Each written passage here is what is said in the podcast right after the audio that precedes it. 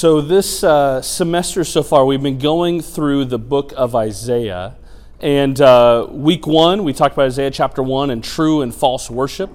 And then last week, we had Jay bringing the word on Isaiah chapters two through five. And he talked about everything we need for a life of godliness and what does it look like to do that.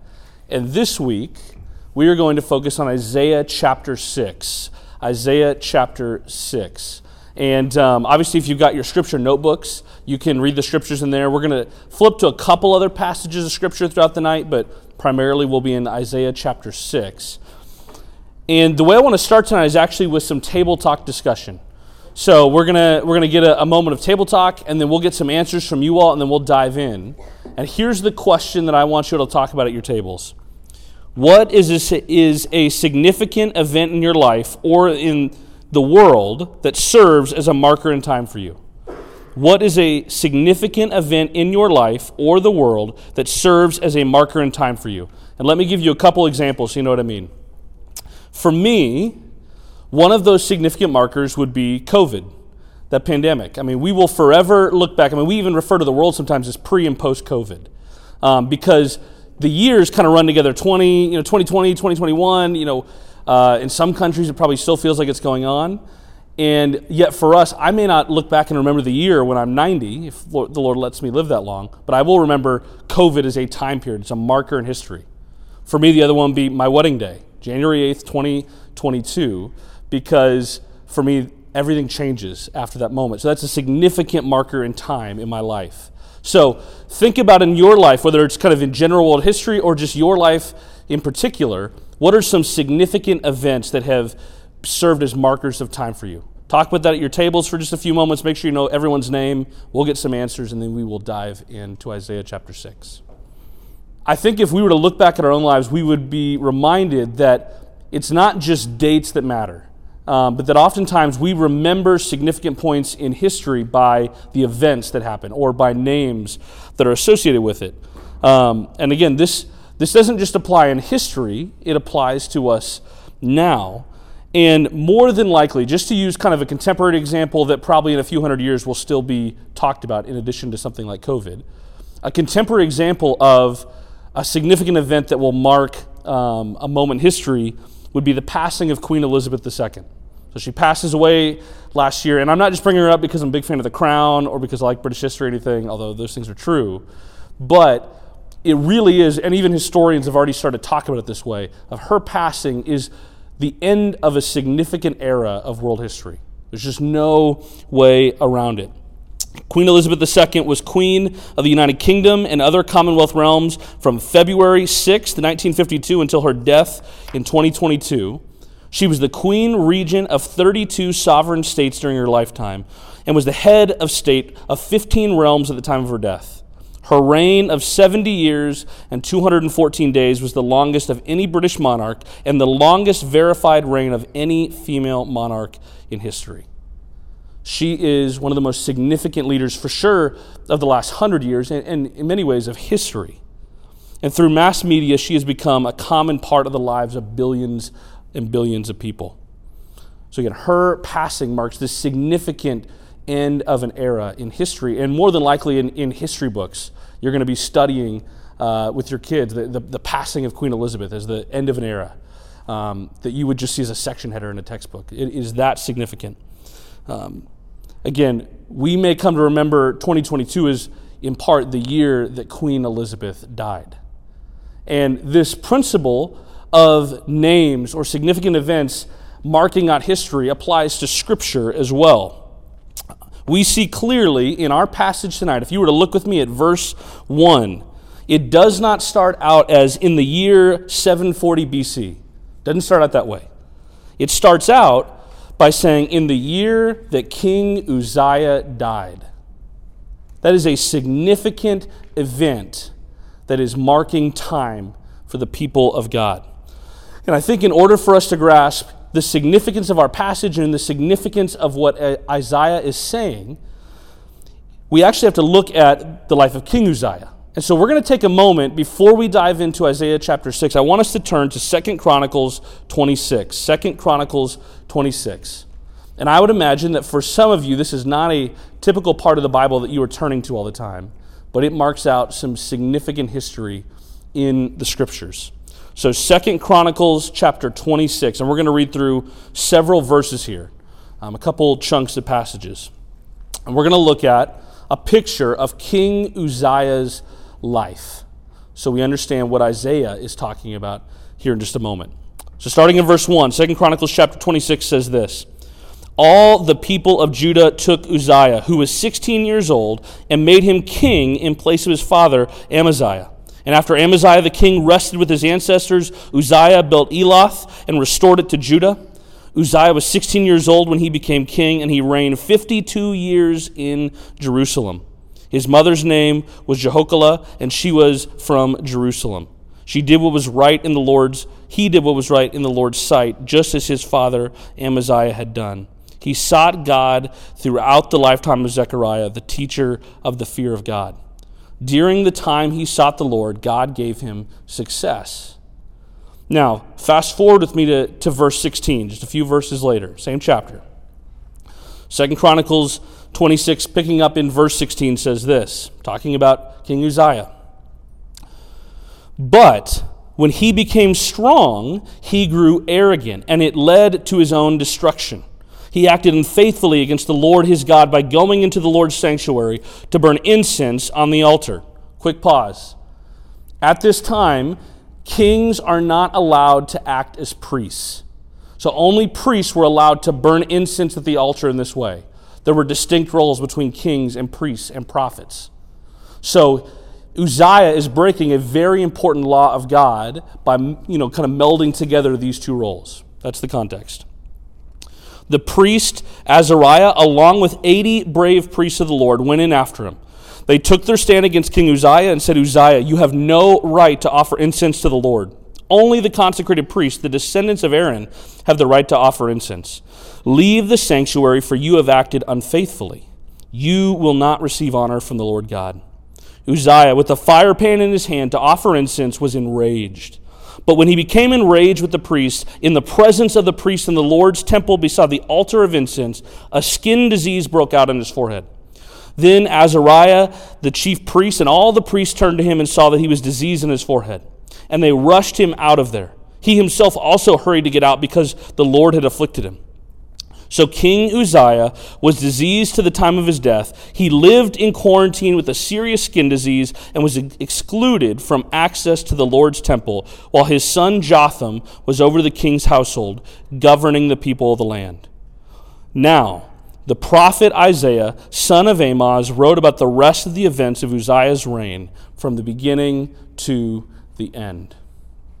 So, you see King Uzziah, I mean, reigns for 52 years at a time when life expectancy, you know, was, was not always the greatest, especially for political leaders. If you've ever studied the history of Rome, I mean, it is just like those guys can't hardly last for a few months sometimes.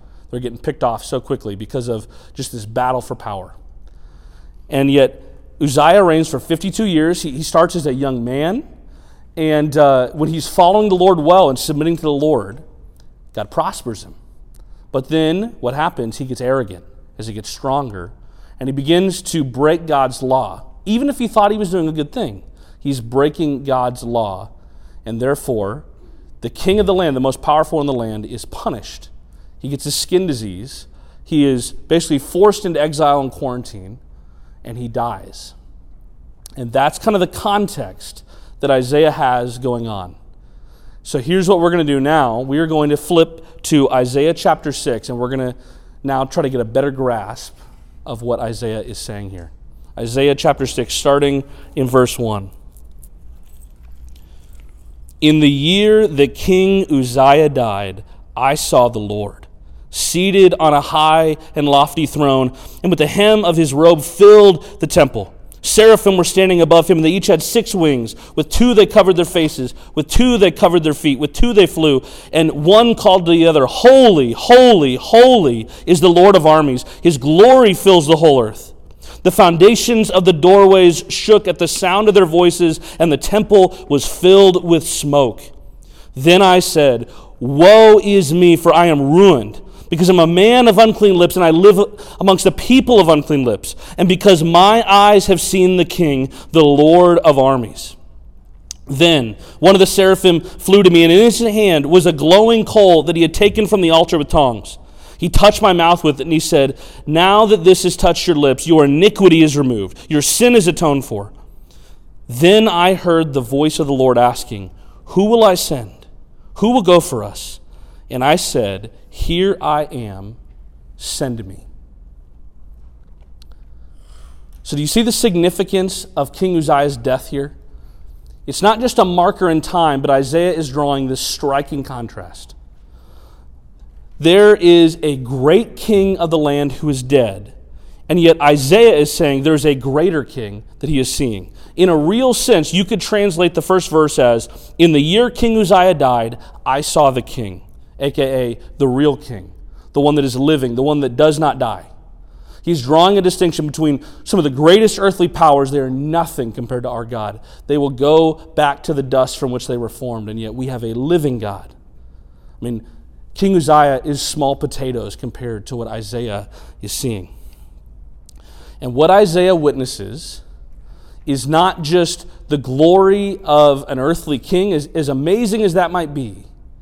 He is seeing the infinite, holy God of the universe. And he is not alone in recognizing this greatness. You have something called the seraphim, which the best that we can assume is some kind of angel. But to our knowledge, this is the only time seraphim shows up in Scripture. And it, it is, it's not like a, an English word that's translated from the Hebrew. It's literally just transliterated, which means we don't even exactly know what they are. They're, they're so incredible and vast. So all we do is we just take the Hebrew and we just make it pronounceable in English. That's all that's happening here.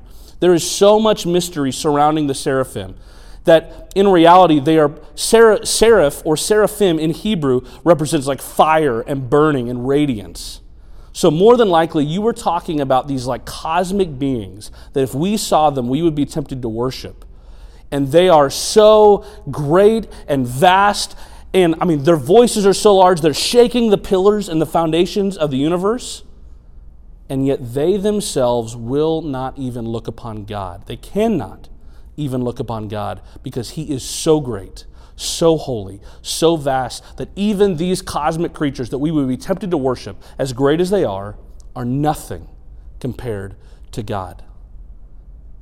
We are talking about something in God that is bigger than we could ever imagine. And I think we would all, if we're honest, we, of course, we would say intellectually, yes, God is big, He's great, I know that. But I don't think we really do.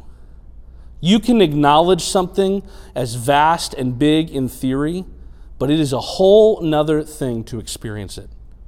I'm sure when someone heard about an elephant for the first time but had never seen one, they all they could see was like chicken and little farm animals. The first time they saw an elephant, they were like, "Oh my gosh!"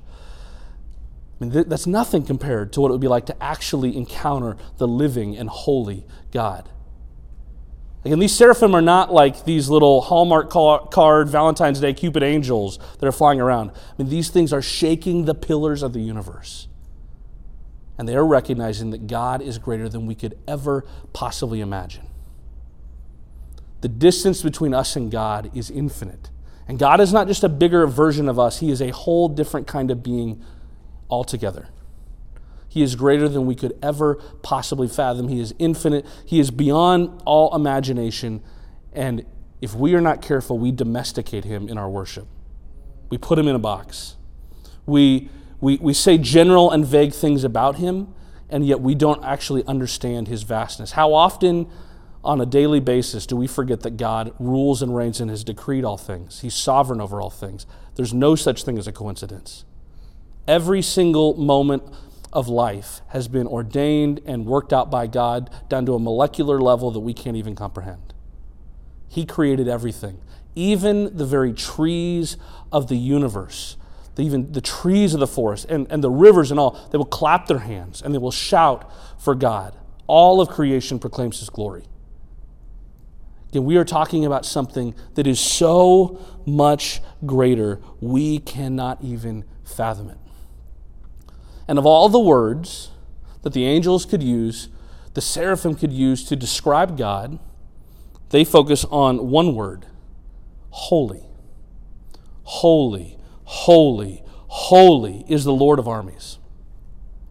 And when they use that word three times, that is the equivalent for us of like all caps, underline, italics, exclamation points. It's their way of emphasizing. And in many ways, it's like this exponential kind of form of reverence. It's like they're saying holy and then gets louder, holy and holy.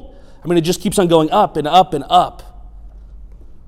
God's holiness sets him apart from everything else in the universe.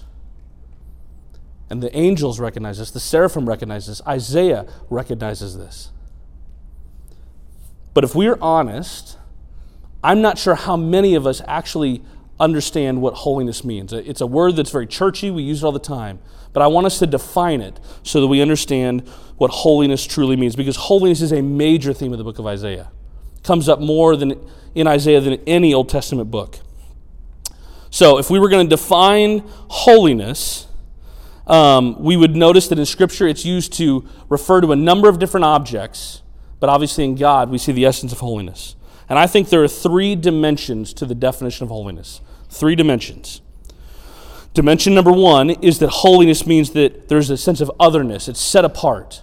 So if something is holy, um, and I, I would say this is the most familiar dimension, it means that it is set apart. Um, this makes some sense as the Bible seems to talk about holiness in this way. 2 Timothy 2:21 says, "Therefore if anyone cleanses himself from what is dishonorable, he will be a vessel for honorable use, set apart as holy, useful to the master of the house, ready for every good work." This idea of otherness and being set apart becomes especially profound when we talk about God. God seems to be the pinnacle of otherness because there is nothing like him. He is a being all different altogether. And by necessity, he is set apart from his creation. It's what theologians will often call the creator creature distinction, just to protect us from thinking that God is just a bigger version of ourselves. There is no one like God, and the Bible affirms this over and over again. Isaiah 40, 25 affirms this when it says, To whom then will you compare me that I should be like him, says the Holy One. In 1 Samuel 2 2, Hannah offers a similar sentiment when she says, There is none holy like the Lord, for there is none beside you. There is no rock like our God. God is totally set apart from all creation in his greatness and in his glory. And this is part of the definition of holiness. He's set apart, he's other. But this is not a complete definition. When the seraphim are saying holy, holy, holy, they're not just saying set apart, set apart, set apart. They're saying something more than that. So let's go to dimension number two. The first dimension is otherness, being set apart. Second dimension is moral purity. Moral purity. And again, 2 Timothy 2:21, the verse we just referenced a second ago, puts this dimension forward when it says, Therefore, if anyone cleanses himself from what is dishonorable, he will be a vessel for honorable use, set apart as holy. Moral purity is vital and necessary for holiness. In order for one to be truly holy, it must be righteous. Sin and holiness do not mix, they're like oil and water. And there is no being with greater moral purity in all the universe than God. He has never sinned and he will never sin. Think about that. He has never sinned and he will never sin. He has never had even a moment of a lustful thought, or a jealous thought, or a conceited thought, or a prideful thought. Not even for a moment. None of us will make it out of this room with having one, without having one of those thoughts tonight. And he's never, ever done it. He's never cut corners. He's never lied. He's never gossiped. He's never cheated on a test. He's never taken someone's virginity. He's never mistreated the poor and the powerless. He's never plagiarized. He's never stolen money or cheated on his taxes. He's never had a millisecond of a bad attitude. That one right there would nail me. He's never had a millisecond of a bad attitude. We cannot fathom all of that. No one is as morally pure or righteous as God. You could go so far as to say that God is set apart in his righteousness and moral purity. And then finally, this final element of the definition of holiness is maybe a little less intuitive. But I think there is truth in this. I think the third and final dimension of holiness is devotion. Devotion. When the Bible labels something as holy, that thing is of course set apart, and it's of course it's morally purified, but it's also devoted to something. When God through Moses calls Israel a holy nation in Exodus 19:6, he means that they are set apart from all the other nations that they'll be morally pure than the rest of the surrounding nations by following the law that God will soon deliver to them. But he also means that as a holy nation, they are to be devoted to him. The holy temples referred to by the Bible, whether the temples of the old, made out of stone, or our bodies made out of flesh and blood, are set apart for God, meant to be morally purified, sanctified, and devoted to God. And you could go down a list of all of the things that are labeled as holy in the Bible, and all of them are devoted to something, namely God. Okay, but you say, okay, I'm tracking with that. But when the Bible calls God holy, what is God devoted to? You know, there's nothing greater than God for him to be devoted to. So what is he devoted to? What's himself? God is devoted to himself. And if that sounds conceited, what you have to remember is, and this is going to come up a lot in Isaiah, God is the only being who, whose pursuit of his own glory is not selfish. God is the only being whose pursuit of his own glory is not selfish. Now, why would that be? Just logically, this makes sense. If God is a perfect being, he must love what is perfect, worship what is perfect, and be devoted to what is perfect. Well, the only perfect thing in the universe is himself. So if he puts anything else first above his own glory, he ceases to be God because he's putting something imperfect ahead of the perfect. Does that make sense? So God must be devoted to himself and to his own glory first above all. And he will, again in Isaiah, use this all the time. He will say, For my name's sake, for my sake, for the sake of my own glory, I did this. Isaiah 48 is filled with this. God is devoted to God above all else. So, now that we have defined holiness, this idea of set apartness, otherness, moral purity, and righteousness, and devotion, now that we've defined that, we can think about what the angels are saying, the seraphim are saying. This holy God, He is the essence of holiness, He is the holy one over all. And this holiness meant that they could not even look upon Him. This holiness, He is so set apart, so righteous, so devoted to the perfection of Himself. No one is like Him. And in His holiness, he is this blazing fire of purity and love and justice and all of the things that we would say to, to describe God. And it is more than we can possibly fathom. And because of his holiness, because of his greatness, his bigness, his otherness, the seraphim are proclaiming his glory and not even looking him in the face. And it, reminds me of this incredible quote from The Lion, Witch, and the Wardrobe from C.S. Lewis. And in this book, a little girl named Susan is asking about Aslan, this great lion in the, in the, in the story. And she says, Aslan is a lion, the lion, the great lion. Oh, says Susan, I thought he was like a man. Is he quite safe? I shall feel rather nervous about meeting a lion. To which Mr. Beaver replies, Safe? Who said anything about safe? Of course he isn't safe, but he's good. He's the king, I tell you. That's what it's like with God. That's why those seraphim are covering their eyes. That's why Isaiah is just immediately bowing down, is because there's nothing that is safe about God. But He is good, He is the King. And if you are under the misconception that a relationship with the Lord is safe, I want to go ahead and burst that bubble.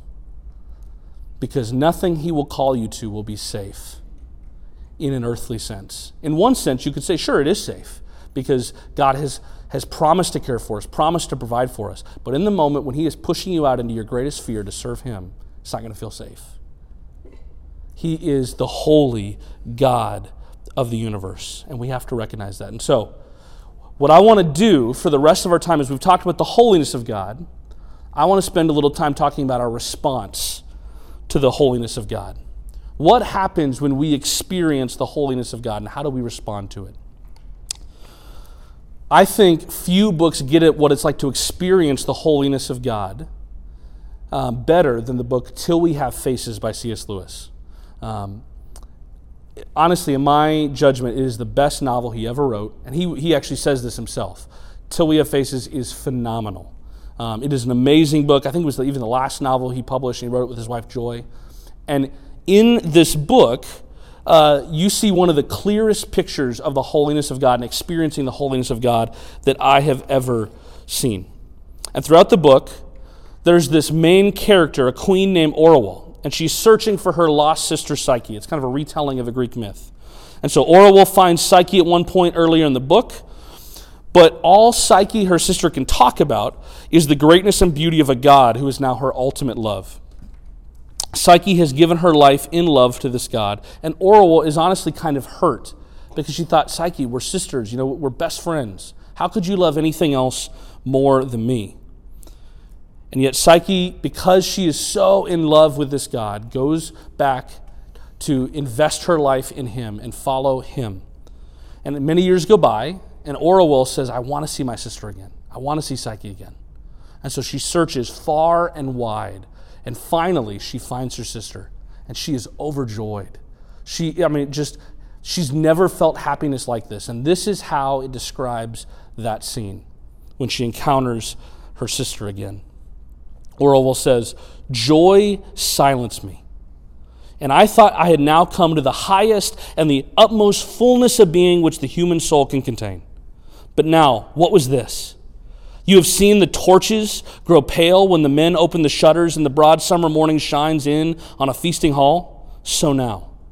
Suddenly, from a strange look in Psyche's face, I, I could see that she knew something she had not spoken of, or from a glorious and awful deepening of the blue sky above us, or from a deep breath like a sigh uttered all around us by invisible lips, or from a deep, doubtful quaking and, uh, and surmise in my own heart, I knew that all of this had only been a preparation some far greater matter was upon us.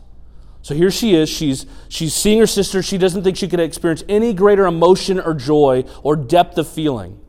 And all of a sudden, something else is appearing. Something else is coming in. She's like, What is this? And suddenly she realizes there's something even greater than the joy of seeing her sister. The voices spoke again, but not loud this time. They were awed and trembled. They said, He is coming. They said, The God is coming into this house. The God comes to judge Orual. And if Psyche had not held me by the hand, I should have sunk down. She brought me now to the very edge of the pool. The air was going brighter and brighter about us, as if something had been set on fire. Each breath I drew in let in to me new terror, new joy, new overwhelming sweetness. I was pierced through and through with all the arrows of it. I was being unmade. I was no one. But that's little to say. Rather, Psyche herself, in a manner, was no one. I loved her as much as I once would have thought it impossible to love anyone and would have died any death for her. And yet, it was not, not now, she that really counted. Or if she counted, and oh, gloriously she did, it was for another's sake, for his sake. The earth and stars and sun and all that was and will be existed for his sake. And he was coming. The most dreadful, most beautiful, the only dread and beauty there is was coming. That scene is just a small taste of a description of what Isaiah would have been encountering. We, we cannot even put to words a true description of what it is like to encounter the true holiness of God. But everything that Orual is describing there has some sense of truth to what Isaiah would have been feeling. When we encounter God's holiness, it changes everything. So, what I want us to do, just to get your head in this space as we talk about a response to holiness, is I want you to talk about this question at your tables. What are some of your most profound encounters with God? Where were you? What happened? And what emotions did the encounter leave you with? How did it change you? So, thinking about a profound encounter you have with God. Maybe it was a time of worship at Summerfest. Maybe it was a conversation with a friend. Maybe it was a sermon you listened to or some moment in nature. Wherever it was, whatever it was, think about that, talk about that, think about the emotions it left in you. Talk about that at your tables, and then we will continue on to talk, to talk about how we respond to God's holiness. For me, I share a bunch, but just a couple I think that are significant from my journey would be I can remember I had gone through an apologetics crisis in college where I had walked away from the faith for a short period of time and then come back, and it was just this incredibly intense time of spiritual searching. And on the back end, where I felt like I believed God existed, I'm, i believed I could trust His Word, I started just kind of trying to read more about who God is and theology and, and just read the Bible more deeply. And I will never forget, it was the fall of 2016, and over the course of about a month or two, I read through the book of Romans in my devotions, just really slow, and I read through a book called The Pleasures of God, and reading them kind of in tandem during my devotions. And I remember there was two spots I would read. I would either read in kind of this um, armchair in the living room of the house I was at, or uh, at the quad at Mizzou. And I can remember just there being moments where it was like, the argument of that book is a little bit of what I mentioned earlier that God is first for his glory above all else, which means he's the one at the center of the gospel. And I had realized that for most of my life, I put myself at the center. This thought of like, well, of course God was going to die for me, be almost as if like, yeah, I'm good enough in myself. And I never would have said it that way, but my whole view of God and myself got turned upside down in the best kind of way. I would say another significant one for me was I got a calling to ministry um, at about midnight in conference room A at Lakeview Lodge at Summerfest, sitting there with Brad Daniel. I wasn't even supposed to be out of my room, but I was just kind of just praying through some things and wrestling with some things. And rather than get on to me, Brad could tell I was in some deep thought, and he sits down next to me. And at first, he's like four or five chairs over, and then he's like three chairs over, and then two, and then finally next to me. And he pauses and he says, Caleb, I, I don't know why, but I just feel like God is telling me that I think you're called to ministry. And at that time, public speaking was my biggest fear in the whole world. And I literally laughed out loud at him and said, No, I'm going to do civil engineering at Mizzou. And I, I, I just thought it was the stupidest thing I'd ever heard. Fast forward about four years later, uh, sophomore year of college at uh, Summerfest, I'm a leader. Almost same point in camp. It's midnight. Oh, this time I wouldn't get in trouble for being out of my room because I'm a leader. And same deal. Brad sees I'm thinking and kind of praying, and then he five chairs over, then four, then three, then two, then one. And I had been wrestling intensely with this call to ministry because I had been running the other direction, and yet I could not escape the thought. There were people that had would never say things like this to me, but were like, "Have you ever thought about ministry?" I mean, it was just coming up everywhere. And finally, Brad again says, Caleb, I think you're called to ministry. And I remember having just this, I just, it broke me because it was like, God is so much bigger than I ever thought.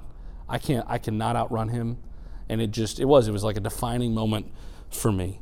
And just encountering him and realizing my sin and running the other direction. It was just this incredible experience. And so as you, as you think about your significant encounters with God, what you probably remember about a number of them is that it reminded you just how big God is and how small you are. And that's a key part of what happens when we experience the holiness of God and respond to the holiness of God. And I think if we were to sum up, you could say more things, but I think if we were to sum up three primary things about our re- response to the holiness of God, I would say when we encounter the holiness of God, we, we respond by seeing our sin, by being humbled, and getting clarity on our calling by seeing our sin, being humbled, and getting clarity on our calling. And so I just want to talk about each of those as we think about responding to the holiness of God in light of what Isaiah has encountered. When it comes to an encounter with the holiness of God, it shows us our sin.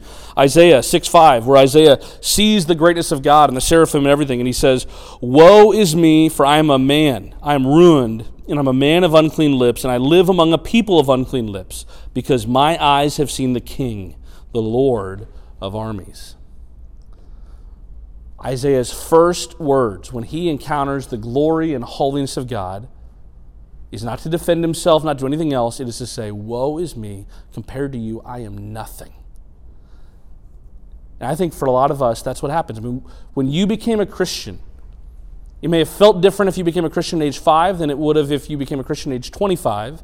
But when you became a Christian, part of what happened is you encountered the holiness of God and it showed you your sin. That God is righteous and you are not. That you have fallen short of His, his law and His commands. And only He can do anything ultimately about it for you. And you have to give your life to Him.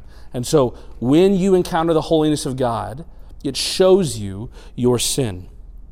And then, kind of related to this, it humbles you. When you see your own sin, that's humbling.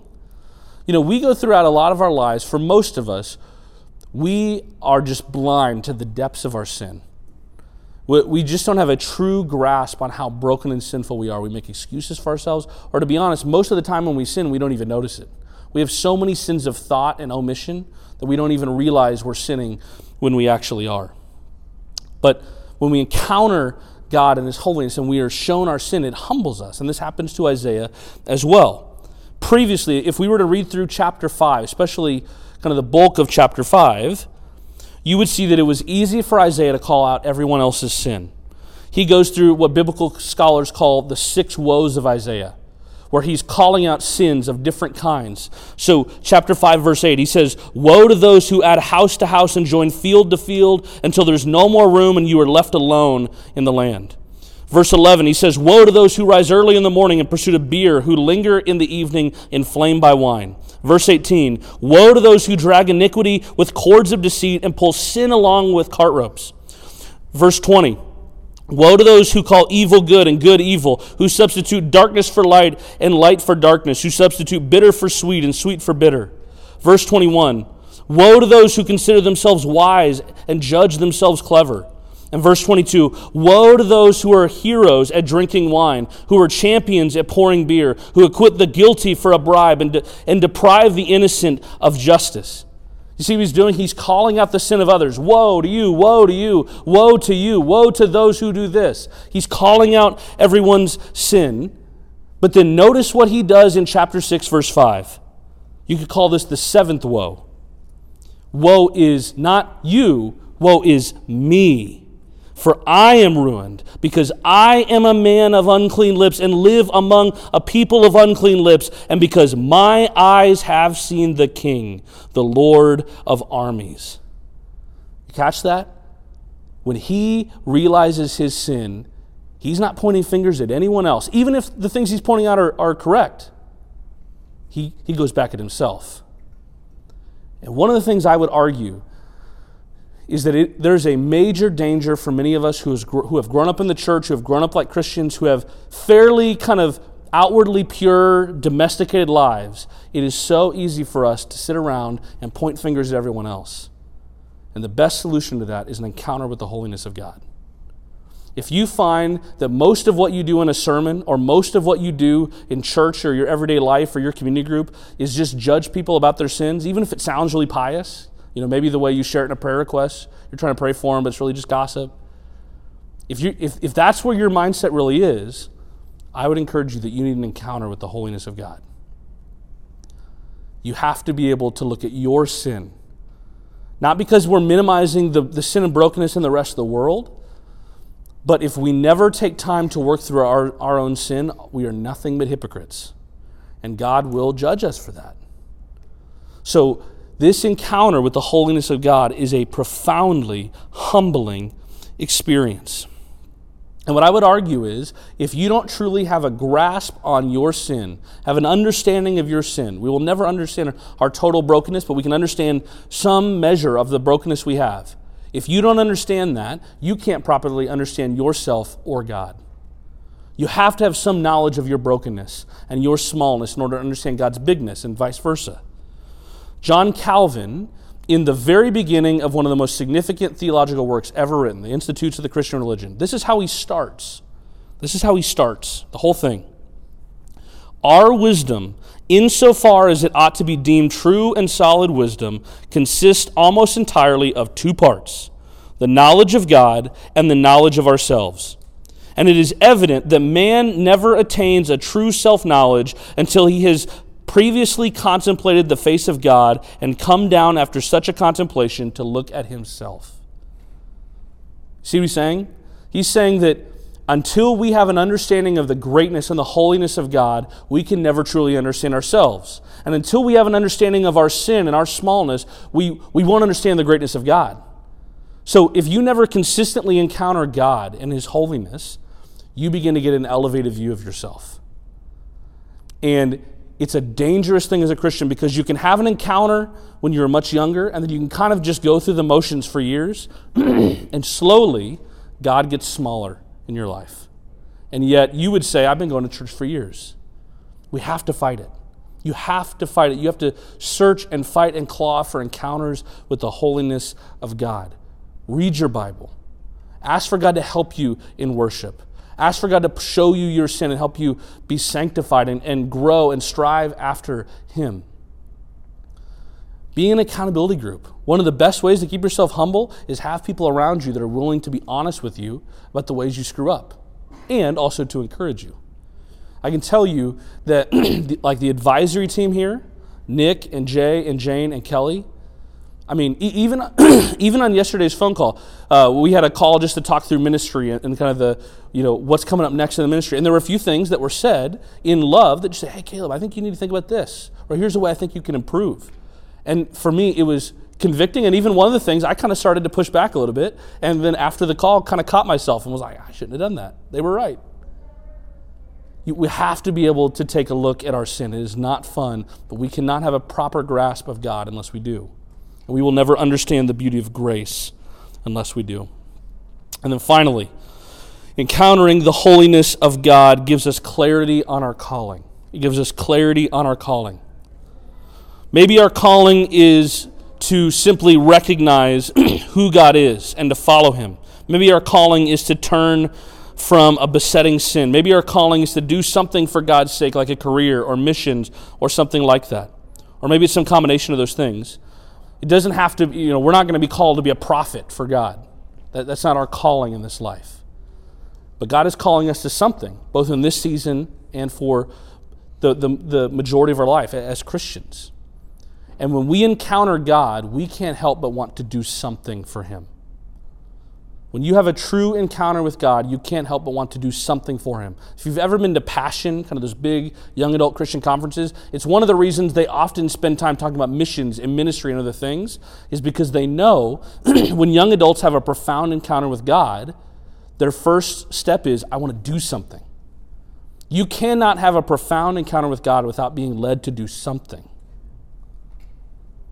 And here's what I would tell you if you feel like you have a profound encounter with God and you walk away and there's no motivation to do anything, I think it was just your emotions firing a little bit, or you were too focused on yourself in worship. I do that all the time. When you have a profound encounter with God, you cannot help but obey His call on your life. And so I don't know what your calling is, I don't know what it looks like, but I can tell you that when you have that encounter with God, it will, it will push you to do that. It, again, it may be something as simple as like, God, I, I need to fight this besetting sin. I cannot just kill this addiction to pornography. Or I'm stuck in this web of lies here. Or maybe it's something to the effect of, God, I know I need to get out of this relationship. I'm dating someone that's not a Christian. It's pulling me away from your call. And I need to make this decision. I have a hard conversation. Or maybe it's you need to, to be honest with a friend about the, the way you've been talking with them behind their back and say, you know what, I, I, in order to follow God's call, I need to be a witness to Him. I need to be honest about what's going on. It could be taking a job or going to Bible college or uh, do whatever. There's so many different callings, but we should be thinking, God, what are you calling me to? He never calls us just to become Christians and do nothing but kind of enjoy coffee and Bible studies and do nothing else. He's always calling us to something. And when He calls us to something, it is not easy. So you just need to know that right now. As you wrestle through a call, following a call to God is not easy. Notice what it says for the rest of the chapter, starting in Isaiah 6, verses 8, and we're going to go to 13. Then I, this is after his encounter with God. Then I heard the voice of the Lord asking, Who will I send? Who will go for us? And I said, Here I am, send me. And he replied, This is God speaking. Go. Say to these people, Keep listening, but do not understand. Keep looking, but do not perceive. Make the minds of these people dull, deafen the ears, blind their eyes. Otherwise, they might see with their eyes and hear with their ears and understand with their minds and turn back and be healed. And then I said, Until when, Lord? And he replied, until cities lie in ruins without inhabitants, until houses are without people, the land is ruined and desolate, and the Lord drives the people far away, leaving the great emptiness of the land. Though a tenth will remain in the land, it will be burned again.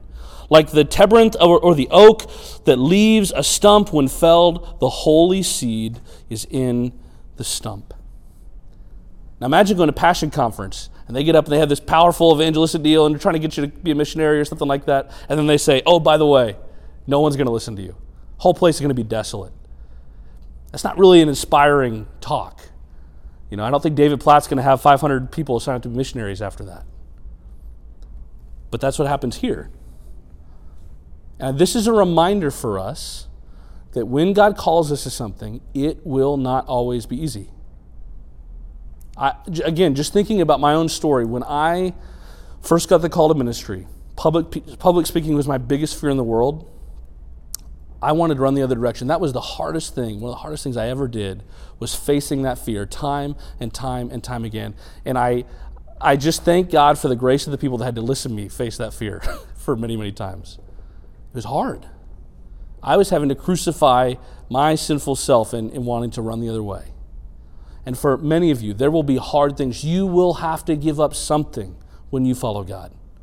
Whether it's that relationship you know you shouldn't be in, whether it's the porn addiction you're trying to hide, whether it is a, a, misuse of your time because video games keep you away from being able to have time to do anything, or that club or sport or thing that you're a part of that keeps you from being able to serve in church or join a community group. Whatever it is, you will have to sacrifice something. You will have to sacrifice something when you follow God's call. And for some, God's calling on their lives will lead them to death and persecution, like in the early church. It's happening in our day. Their ministry and calling in the early church was grueling, but God used it in ways beyond their wildest imagination. God used their obedience in the early church to grow the church, which was once this tiny, weak movement, into a force that has changed the world by proclaiming the gospel of Jesus. And as one early church father, Tertullian, said, the blood of the martyrs is the seed of the church.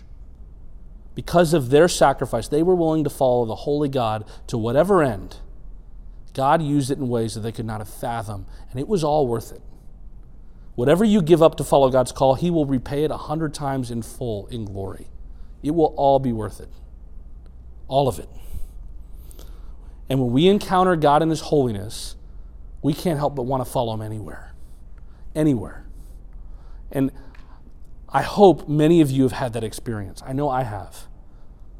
Of when you encounter him, you say, God, I, I don't care what you ask me to do. I'm going to do it because I love you more than I could ever possibly express. So, what is your calling right now in this season? What, what is God calling you to? Again, whether it's vocational ministry, whether it's uh, a particular job, whether it's having a certain ministry at work by ministering to your coworkers, whether it's leading a community group for the first time, or going on a mission trip, or serving, or sharing the gospel with a family member or friend, or doing the work that needs to be done to kill that, that besetting sin, whatever it is, think about the calling God is putting on your life right now. The doors that just keep on opening, those thoughts that you just can't shake that you sense the Holy Spirit is putting on your heart. I want you to think about that for a second. I want you to talk about that at your table, share what you feel comfortable sharing, and then we will continue on to close out our message. All right, for the second time, we're going to bring this to a close. But if I realize it's not enough time, so I encourage you if you're going out afterwards, whether Old Chicago or 54th Street or wherever people are going, this could be a great conversation. You know, because the beauty of this community is that we can encourage one another to continue to follow God's calling. Um, I was just sharing with Jay that God's kind of put a particular kind of calling in this season for me on ways I, I can better serve Him. And Jay lives out this better than almost anyone I know. And so every time I sit here and talk to Jay and I ask him about his week, I'm like, gosh, dang it, God. You're... Okay, that's my reminder. You, you all can be a reminder for one another in this. And so this community is important for that. Here's how I want us to close is I want us to close with this thought. You know, we, we began by talking about how names and events often are better markers of time than just pure numerical dates. And we talked about how this great king Uzziah died, and it's this phenomenal marker. And yet, in this year, Isaiah sees the real king. And I would argue that there is another date that will forever mark history. And in fact, it serves as the foundation and turning point of the very way we track time. And this event marked the death of a king, a king who offered a sacrifice to God, and as a result, his skin was disfigured and his body was scarred. But this time, God did not detest that sacrifice. No, God loved it because this time it was someone that was not only a king, he was a prophet and a priest, all in one. And this sacrifice was not just meant to atone for one man's sin, but the whole sin of the world. This sacrifice was made by one man who was both a priest and a king, and he was even a prophet like Isaiah, except a far greater prophet. But greatest of all, we don't simply remember this event because this king died, we remember it because he rose again from the dead. And this king Jesus has risen and is ruling, and he is the holy God of the universe, and even the demons recognize this in Jesus' ministry. Mark 1 23 to 24. And immediately there was a synagogue and a man with an unclean spirit, and he cried out, What have you to do with us, Jesus of Nazareth? Have you come to destroy us? I know who you are, the Holy One of God. When Isaiah sees God, he was changed. And when we see Jesus, the holy God of all, we can be changed. And when we see Jesus, we actually see the holy God. John 14, verses 8 to 9 says, Jesus speaking to Philip, says this Philip said to him, Lord, show us the Father, and it is enough for us. And Jesus says to him, Have I been with you so long, and yet you still do not know me, Philip? Whoever has seen me has seen the Father. And when we see Jesus in all of his holiness, like Isaiah, we are transformed. Second Corinthians tells us that we, all with unveiled faces, are looking as in a mirror at the glory of the Lord and are being transformed into the same image from glory to glory. For God who said, "Let sh- light," excuse me, for God who said, "Let light shine out of darkness," has shone in our hearts to give the light of the knowledge of God's glory in the face of Jesus Christ. When we have an encounter with Jesus, when we see him by faith, by the help of the Holy Spirit, we are transformed. We have our callings clarified. We are reminded of our sin. We're humbled, and we cannot help but follow Jesus wherever he calls us. And if you're someone here tonight who is like, I am ready, God, send me. I don't know what my calling is, but I want you to send me. He has already answered your prayer. He always answers that prayer. And above all else, here is where He's calling you. Here is where He is sending you. He doesn't just give you a commission, He gives you the greatest commission. He says, all authority in heaven and earth has been given to him. And go therefore and make disciples of all nations, baptizing them in the name of the Father and the Son and the Holy Spirit, teaching them to observe all that I have commanded you. And behold, I am with you always to the end of the age. You are never alone in God's calling. And we are all called to proclaim His glory, His holiness to all the nations. And it will require something of us. But together, as this community, as the community of the church and the universal church as a whole, we can do amazing things for God, pushing one another away from sin and pushing each other toward the likeness of Jesus. And we all get to mirror something of the holiness of God for the world to see. My dream for us is that when we walk out of 20 somethings, we'd be a little bit like Moses after he encounters the holiness and glory of God. You know, his face is shining. And people kind of hardly look at him because he looks so much like the holy God in that moment. Would that we, in our time together, in our worship together, our time in the Word together, our encouragement for one another together, would that we become a whole lot more like Jesus. Ultimately, that's what you were predestined to do, to be conformed to the image of God's Son. So, whatever it looks like, my prayer is that you would follow God's calling and He would give you an, just an amazing encounter with His holiness. Let's pray. God, we thank you so much that you, above all else, are the one who rules and reigns in the universe. God, we thank you for your glory, for your holiness. We thank you for putting a calling on our lives. Would you remind us just how small we are in the best kind of way? The universe does not rest upon our shoulders, it rests upon yours. Our sin is not anymore upon our shoulders, it is upon your Son's. He took it all. God, would you remind us of our sin? Would you remind us of our Savior? And would you help us submit to your calling forever and ever? Help us encourage one another to submit to a calling, to make hard decisions, to give up big things because you are worth it. And God, I pray that this community would radically come to look more and more like you, the holy God of all, as we spend time together. We pray all of this in Jesus' mighty and holy name. Amen.